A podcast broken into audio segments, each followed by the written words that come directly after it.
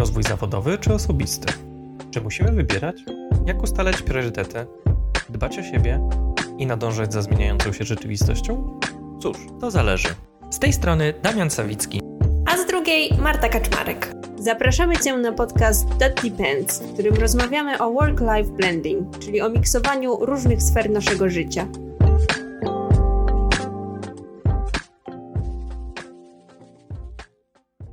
Cześć, miło nam, że słuchasz już trzeciego odcinka podcastu That Depends. Jesteśmy też wdzięczni za feedback, który od Was dostaliśmy i Wasze wiadomości i komentarze.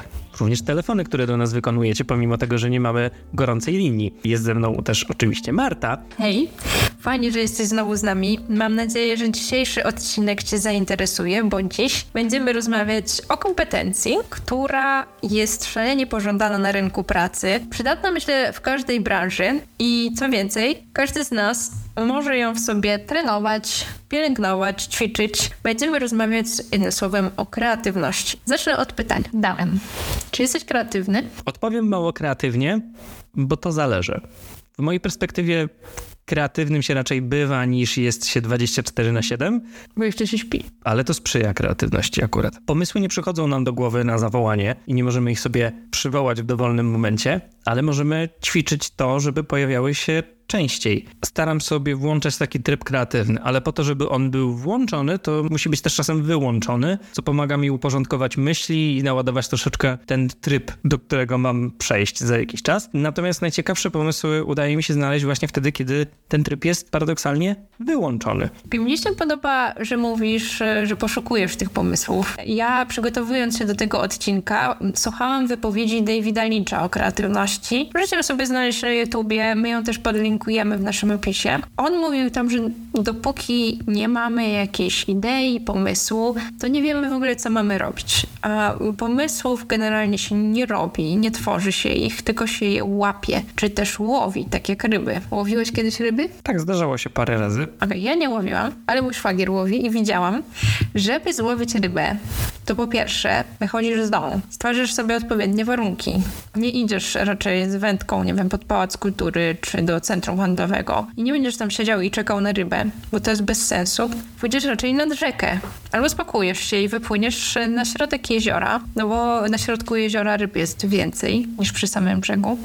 I to fajnie obrazuje, że kreatywność wymaga trochę pomocy, stworzenia sobie właśnie takich odpowiednich warunków.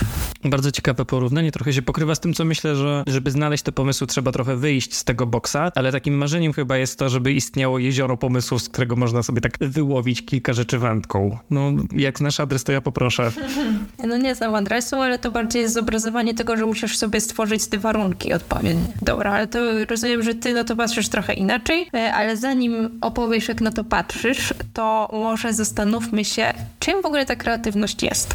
Bardzo podoba mi się to, że nie ma jednej definicji kreatywności. Czasami opisuje się ją jako jakąś umiejętność e, czy kompetencję. Czasem e, ty o tym chyba też mówiłeś, że jest to proces myślowy. Czasem jako potencjał człowieka.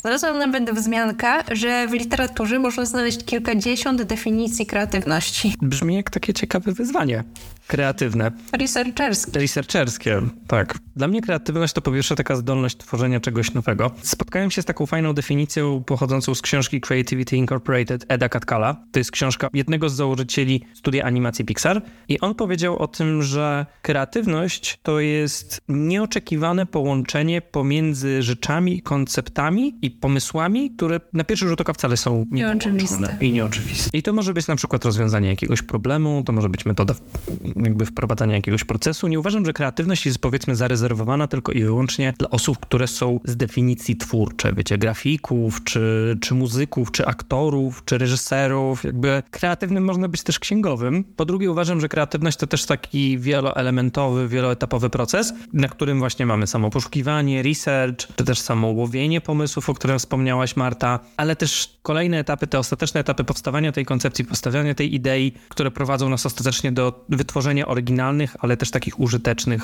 w większości przypadków rozwiązań. To jeszcze podeszłabym do znaczenia kreatywności pod kątem tego, że no możemy o niej rozmawiać w kontekście jednostki, tak jak teraz, ale możemy też w kontekście zespołu, organizacji czy całej kultury. I właśnie w kontekście biznesu kreatywność wiąże się często z innowacyjnością. I Boston Consulting Group przygotowuje coroczne zestawienie najbardziej innowacyjnych firm. W tym roku cztery z pierwszych pięciu miejsc zajęły firmy technologiczne, w tym m.in. Apple, Amazon i Microsoft. Wszystkie pięć pierwszych firm to były firmy amerykańskie. W ogóle większość firm w tym rankingu pochodzi właśnie z USA. Podobne zestawienia prowadzi też Forbes, chociaż tu akurat w czołówce zadzieją nieco inne firmy, to nadal to będą firmy software'owe, czyli takie oferujące oprogramowanie i usługi dla biznesu. I tu mi się nasuwa wniosek, że innowacyjność, ta kreatywność w rozumieniu biznesowym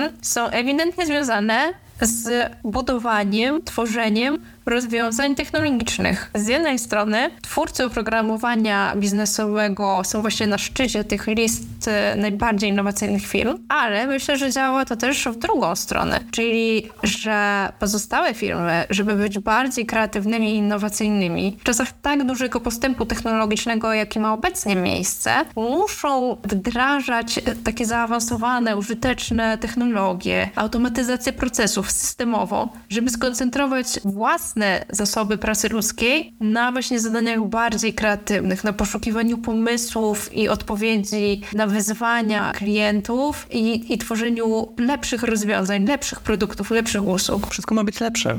Lepsze, nowsze, szybsze. To jest też jakby coś ciekawego, na co zwróciłaś uwagę, bo moim zdaniem właśnie, żeby być kreatywnym, to, to musi być ta przestrzeń, co nie? Nie możesz być zarobiona cały czas i oczekiwać, że wymyślisz coś w 30 minut na podstawie jednego zdania, które od kogoś dostałaś i jakby twoim promptem sztucznej inteligencji jest wymyśl coś. To, to tak definitywnie nie działa i firmy wiodące w tym rankingu, o którym wspomniałaś, już mają to przerobione i zwalniają te moce przerobowe po to, żeby była ta przestrzeń do przemyślenia różnych pomysłów. Natomiast im dalej w las, tym więcej drzew, mam wrażenie, i trzeba by było skonsultować jakąś ogromną ilość ekspertów i ekspertek z różnych dziedzin, żeby dojść do sedna sprawy, czym tak de facto jest kreatywność i jak ona się rodzi i w jaki sposób jest wykorzystywana w dużych korporacjach. Ja natomiast zwróciłbym do rozmowy na poziomie jednostek. Oczywiście powiązanych z biznesem, ale jakby na tym poziomie pojedynczych osób w organizacji. I, i nie wiem, czy wiesz, ale kreatywność jest jedną z kluczowych kompetencji XXI wieku. Nie. To dobrze, bo powstało kilka tych modeli kompetencyjnych na XXI wiek, ale wśród nich systematycznie wymienia się cztery, tak zwane 4K. I to nie jest rozdzielczość, tylko to są cztery rodzaje kompetencji, które zaczynają się od literki K, czyli kreatywność, krytyczne myślenie, komunikacja i kooperacja, albo po polsku bardziej współpraca. Rozumiem z angielskiego. Tak, tak, tak. Nie ma kolaboracji, absolutnie. Kooperacja. I te cztery umiejętności, umiejętności poznawcze, za które odpowiada kora przedczołowa i które pozwalają nam się dostosować do konkretnych sytuacji w czasie rzeczywistym przez pobudzenie i połączenie różnych funkcji mózgu. Wcześniej wspomniane 4K. Możecie też o tym przeczytać w książce Kompetencje XXI wieku Jeremiego Lamriego. Zauważ, że to cały czas są najmniej skomputeryzowane umiejętności. E, jako ciekawostkę jeszcze tutaj dodam, że to właśnie giganci technologiczni, w tym Apple, Cisco, Dell, Microsoft, SAP i oczywiście Ministerstwo Edukacji USA wspierali finansowo od początku rozwój pracy nad tymi kompetencjami XXI wieku. W 2002 roku powstała inicjatywa Partnerstwo na rzecz kompetencji XXI wieku i w tamtym czasie wymienione e, wcześniej organizacje już obserwowały ogromny wpływ własnych technologii na funkcjonowanie społeczeństwa, czyli dzięki temu były naturalnie zainteresowane umiejętnościami potrzebnymi ludziom, żeby wraz e, z technologią tworzyli oni większą wartość i to ma sens. Sprzedamy ci rozwiązania technologiczne, ale to od twoich kompetencji, takich jak kreatywność czy krytyczne myślenie, zależy, jak będziesz te technologie wykorzystywał, co z nią właściwie zrobisz.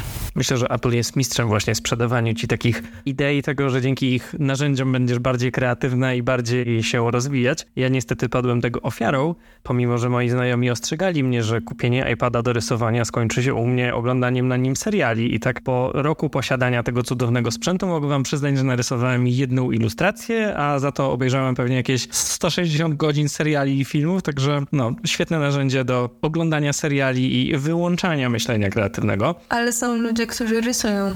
Są ludzie, którzy rysują i znam osoby, które rysują, które zakupiły iPada i świetnie im to idzie. Tak jak y, rozmawialiśmy, kreatywność to jest y, proces i trochę też coś, co można w sobie wyćwiczyć. Im częściej będziemy starać się wchodzić w procesy twórcze, im częściej będziemy ćwiczyć nasz mózg po to, żeby łączył w nieoczekiwane połączenia nasze myśli, tym lepiej będziemy sobie radzić z bardziej spontanicznym generowaniem pomysłów. Taką technologią, którą serwują nam firmy, o których wspomniałaś, jest na przykład sztuczna inteligencja w postaci czatu GPT, czy e, narzędzia takiego jak Midjourney, które mogą być bardzo pomocne na pierwszym etapie wchodzenia w procesy kreatywne i być kreatywną piaskownicą, gdzie będziemy sobie testować różne rzeczy, robić research i są taką fajną platformą do tego, żeby się odbić gdzieś dalej na jakieś wyżyny naszej e, kreatywności. No i zastanawiam się, czy ta technologia jednak z drugiej strony nie ogranicza naszej kreatywności w pewien sposób, że podpowiada nam już gotowe teksty na podstawie istniejących danych, przygotowuje nam propozycje grafik czy utworów muzycznych i za dużo nie musimy robić z tym. To już jest bardzo gotowe, więc może nas trochę też rozleniwiać. Rozleniwiać, a nawet zniechęcać, powiedziałabym, do wysiłku, bo no, słyszymy o przypadkach napisania całych prac, na przykład studenckich przez ChatGPT. Ja się obawiam, że trochę to jest ta ciemna strona medalu, że ludziom się przestaje chcieć. Z drugiej strony zawsze byli tacy, którym się chciało próbować i tacy, którzy szli na skróty. Słyszałem kiedyś taki bardzo dobry żart. Dlaczego osoby kreatywne, graficy nie stracą pracy przez sztuczną inteligencję? Bo wtedy klient musiałby bardzo dokładnie artykułować to, czego chce. I podobnie jest właśnie z, z, oczekiwaniami w stosunku do sztucznej inteligencji. Oczekujemy, że rzucimy coś tam, wymyśl kreatywny opis, etc. i dostaniemy to, czego chcemy. A żeby tak naprawdę stworzyć, to musimy bardzo dużo dać od siebie, bardzo dużo i precyzyjnie określić swoje potrzeby, po to, żeby osoby kreatywne mogły pomóc nam to stworzyć. I nie istnieje coś takiego jak jedno zdanie briefu i 30 minut czasu na wymyślenie odpowiedzi. To właśnie od naszej kreatywności, jakiejś ludzkiej kreatywności i tej zdolności abstrakcyjnego myślenia i łączenia tych niezwiązanych ze sobą myśli zależy to, w jaki sposób będziemy wykorzystywać ta technologia. Bardzo fajne porównanie, że po prostu brief, dobry brief zawsze będzie potrzebny bez znaczenia, czy współpracujemy z technologią, czy z drugim człowiekiem. Takie rozleniwienie jest niebezpieczne. Musimy sobie zdawać sprawę z tego, że czy ChatGPT, czy Czy jakiekolwiek inne rozwiązanie oparte na sztucznej inteligencji może być niesamowitym wsparciem, na przykład w skalowaniu naszej pracy. I już dzisiaj koniecznością jest wręcz nauczenie się korzystania z takich rozwiązań, poznanie ich. Na przykład mam do napisania cztery maile do klienta o podobnej treści, to mogę napisać świetnej jakości jedną treść, zlecić przeredagowanie innymi słowami do takiego narzędzia i potem sprawdzić, dodać jeszcze jakiś dodatkowy insight od siebie, poprawić coś i gotowe. Ale tego też trzeba się nauczyć. Ja zauważyłam, że czasem jak pytam niektóre osoby, a czy próbowałaś e, skorzystać z GPT, to odpowiadają tak, ale jakość tego tekstu była słaba. No tak, bo po pierwsze trzeba bardzo kreatywnie podchodzić do napisania odpowiedniej komendy, a po drugie sprawdzić i pewnie dodać coś jeszcze właśnie od siebie. Natomiast już bardzo duża część pracy zostanie zautomatyzowana. Niestety pewnie czasami, tak jak mówisz, ludzie widzą technologię i przestaje im się chcieć cokolwiek jeszcze dopracować ten efekt. Poza tym tym rozwiązania też zawsze musimy dostosowywać do warunków, na przykład do budżetu. Jeżeli mam duży budżet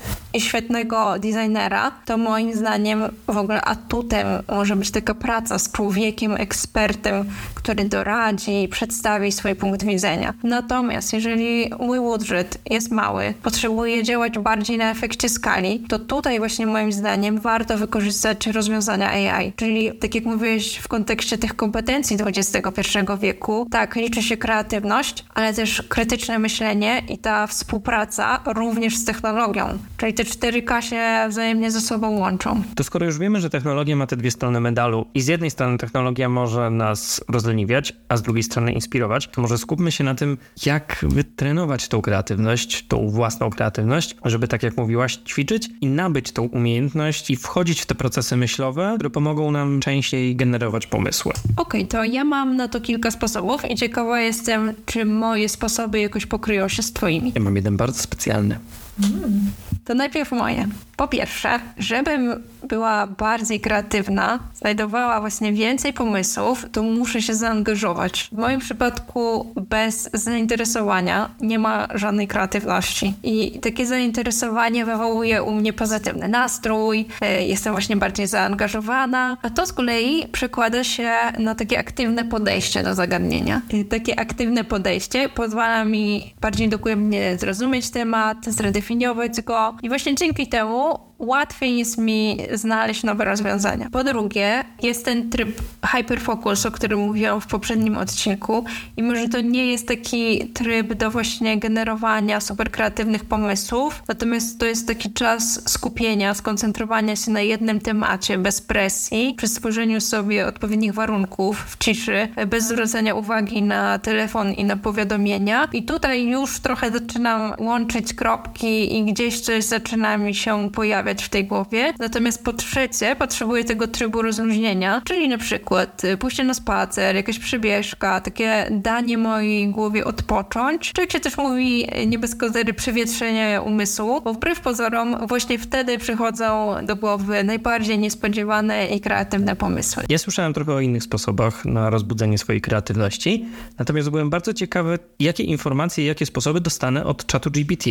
Więc go zapytałem, jakie są ćwiczenia na rozbudzenie kreatywności. I dostałem nieoczekiwanie dobrą odpowiedź, e, bo w postaci testu alternatywnego wykorzystania, który polega na wymyślaniu różnych nieoczekiwanych zastosowań obiektów i rzeczy, które widzimy przed sobą, czyli na przykład ołówka czy doniczki. Test został stworzony przez amerykańskiego psychologa J.P. Guilfolda. Natomiast moją ulubioną metodą pracy kreatywnej jest metoda design thinking, dzięki której można wygenerować naprawdę niesamowite pomysły. To jest bardzo ustrukturyzowana metoda i, i też polega mocno na takiej synergii kreatywności grupy. Dzięki temu, że mamy wprowadzone do konwersacji różne perspektywy, różne doświadczenia osób, e, z którymi projektujemy, takie projekty są w mojej głowie bardziej wartościowe niż projekty, które pokazują tylko jedno spojrzenie na świat. To prawda, coś w tym jest. Ja generalnie byłam sama zaskoczona, jak zupełnie czasem wydawałoby się nierealnych pomysłów, właśnie w tej metodzie design thinking, rodziły się naprawdę bardzo ciekawe i użyteczne rozwiązania, na które nie wpadlibyśmy samodzielnie. E, uważam tylko, że tutaj trzeba bardzo e, być ostrożnym, żeby nie pomylić tego procesu z taką potocznie rozumianą burzą mózgów. Ja akurat z nią nie mam najlepszych doświadczeń, ponieważ w tym procesie design thinking była moderatorka, była konkretna agenda działań i też dlatego myślę, to się świetnie sprawdziło. Bez tych elementów takie typowe burze mózgów dla mnie są zbyt chaotyczne. W 100% się z tobą zgadzam. Burze mózgów są, tak jak nazwa wskazuje, totalnie chaotyczne, totalnie nieułożone. Wielokrotnie próbowałem w różnych projektach stosować tę metodę i jakoś ją ułożyć, ale jest na tyle w mojej perspektywie niereformowalna, że uciekam się bardziej do design thinking, które też mają element generowania pomysłów, natomiast jest to generowanie pomysłów, które jest nieoceniane i jest samym w sobie właśnie takim wypluwaniem z siebie różnych idei. I jest jednym z elementów. Jest też dokładnie, tak, jest jednym z elementów. To nie jest tak, że robimy tylko burzę mózgów, później ktoś bierze jeden pomysł i go i, i biegnie z nim dalej. Tylko są iteracje, kolejne etapy, kolejne wersje dane, pracy nad danym pomysłem i ocena samych pomysłów jest gdzieś tam kolejnym elementem i kolejnym etapem przy design thinking, gdzie w burzy mózgów mam wrażenie skupia się to właśnie na ocenie i wybraniu pomysłu. Ostatnią metodą, którą stosuję w swojej pracy, to jest taka metoda którą można nazwać wyjdź. Okej, okay, wychodzę. Wyjdź z domu, wyjdź ze studia, wyjdź z pracy, wyjdź ze strefy komfortu, wyjdź ze swojego boksa, przeczytaj coś zupełnie, co cię wcześniej nigdy nie interesowało, obejrzyj film dokumentalny o futbolu amerykańskim, którego nigdy w życiu nie oglądałeś i eksperymentuj, szukaj różnych rozwiązań poza swoim ogródkiem. Czyli jeśli pracujesz w IT, poszukaj czegoś, co jest związane z modą. Jeśli pracujesz w modzie, poszukaj czegoś związanego z IT. Na przykład przykład i na odwrót, i w drugą stronę. I co najważniejsze, warto jest popełniać błędy, bo na nich jesteśmy w stanie się czegoś nauczyć, zobaczyć, co zostało źle zrobione i jesteśmy w stanie iterować i stwarzać kolejne wersje i kolejne poprawki i dostosowywać dane projekty i dane pomysły do nowych perspektyw. Wspaniale. Ten sposób będzie chyba moim ulubionym. A do tego myślę, że jest piękną puentą, która pozwoli nam przejść do części blending. O, a dla przypomnienia, Blending to ta nasza kreatywna część podcastu, ta druga część podcastu, w której rozmawiamy o takich rzeczach wymiksowanych z częścią lifestyle'ową. I skoro rozmawialiśmy już o kreatywności, to może masz jakieś inspiracje dla kogoś, kto chciałby wyjść ze swojej strefy komfortu i poznać coś nowego? Mam, chociaż nie wiem, czy to będzie akurat coś nowego, ale zobaczymy. Bardzo inspirujące potrafią być jakieś książki czy filmy, które przedstawiają historię, czy to przedsięwzięcia, czy to konkretnego człowieka, czy nawet organizacji. Jedną z takich książek jest Glossy, Historia Vogue, wydawnictwa Osnowa, którą właśnie czyta się, jakby ktoś opowiadał ci niezwykłą historię. Ja mam e, trochę taki zgrzyt z niektórymi książkami reportażowymi czy biograficznymi, że czasem mam wrażenie, że ich autorzy wpadają w taką pułapkę suchych faktów, dat i chronologicznych zdarzeń. Trochę jakbyś czytał podręcznik. Nie kryje się za tym e, jakaś ciekawa historia czy piękny język. I w przypadku tej książki akurat czyta się ją praktycznie jak powieść. Ta historia powstawania, budowania magazynu, ona się dzieje niejako w tle skandali, historii o władzy, o namiętności, ale też wydarzeń historycznych. I na mnie szczególne wrażenie robią fragmenty odnoszące się do pracy przetworzenia brytyjskiej edycji Woga podczas II wojny światowej. Tam są takie wątki, kiedy na przykład ówczesna redaktor przywykła już do nalotów bombowych i zakładała w swoim gabinecie maskę gazową i po prostu pisała. Nawet jeżeli uciekano przed tymi bombami do piwnicy, żeby się schronić, to to nie powstrzymywało pracy redaktorów. Oni zabierali ze sobą wszystko, co było niezbędne do kontynuacji. I w pewnym momencie w Wielkiej Brytanii zaczęło brakować papieru. On się stał towarem tak ekskluzywnym, był trudniejszy do zdobycia niż cukier wtedy. I redaktor naczelna podjęła bardzo trudną decyzję o przerobieniu całego archiwum Woga na masę papierniczą. A to niestety skutkowało zniszczeniem cennych zapisów i materiałów historycznych. Co więcej, kupienie magazynu w ogóle było wówczas tak trudne, że jeżeli nie byłeś stałym prenumeratorem, to po prostu musiałeś poczekać, aż jeden z obecnych prenumeratorów umrze i zwolni miejsce. Nie można było się po prostu wypisać? Wypisać pewnie można było, ale po prostu zapisać się do prenumeraty nie A, rozumiem. Myślałem, że Vogue podpisał dożywotnie kontrakty prenumeraty. E, ale pozwól, że podzielę się fragmentem, który opisuje to, jak moda i trendy nieustannie wplatają się w historię i są jej nieodłącznym elementem. Mimo wyraźnego nastawienia na praktyczność, kobiety wciąż musiały dbać o wygląd. Był to sposób pokazania Hitlerowi środkowego palca. Nie damy się zgnębić. Jak również zasygnalizowanie żołnierzom na froncie, że mają o kogo walczyć. Czerwona szminka stała się symbolem solidarności między kobietami, które dosłownie przybierały dobrą minę do złej gry. Wiele z nich używało buraków z powodu niedoboru pomadek, a pomimo to znane marki wypuściły nowe odcienie o wojskowo brzmiących nazwach. Na przykład Pługą Czerwień od Heleny Rubinstein, czy Zwycięską Czerwień od Elizabeth Arden. Bardzo bym polecam przeczytanie w całości tej książki. Ja z kolei zrezygnowałem z prenumeraty Wołga polskiego i... Umarłeś. I nie umarłem, kurczę, I'm alive. Ja zamieniłem swoją prenumeratę Wołga na subskrypcję podcastu, który też wam serdecznie polecam.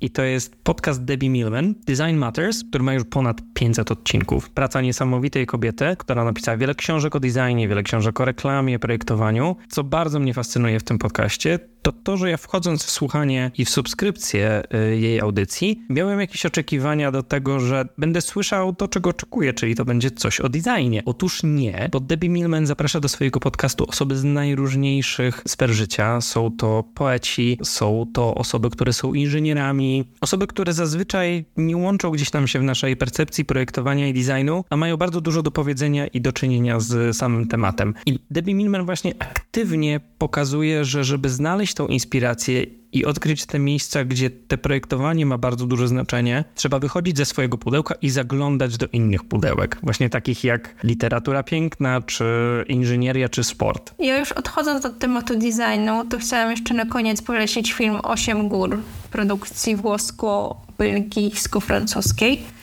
Y, akcja tego filmu dzieje się w Wysokich Alpach. Opowiada historię Pietro, czyli chłopca, który tak naprawdę wolny czuł się właśnie w górach. Tam też poznał wyjątkowego dla niego chłopca, y, z którym od razu się zaprzyjaźnił. Dla mnie jest to historia o zagubieniu w życiu, o zwątpieniu, ale też o poszukiwaniu swojego miejsca. Myślę, że wielu z nas boi się żyć w taki sposób, który wydaje się nam dla nas najlepszy, najciekawszy. Bo zawsze jesteśmy narażeni na to, co mówią inni.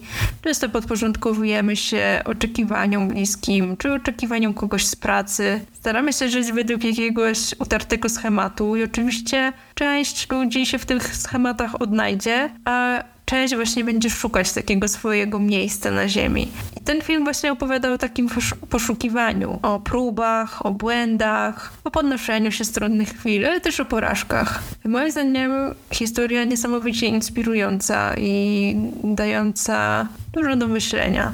I dodam jeszcze, że ostatnio bardzo lubię takie powolne, przemyślane kino, historie ludzi, z którymi mogę się ja osobiście utożsamić. Za ten film przyznano nagrodę jury podczas festiwalu w Cannes i znalazł się on również w oficjalnej selekcji festiwalu Sundance.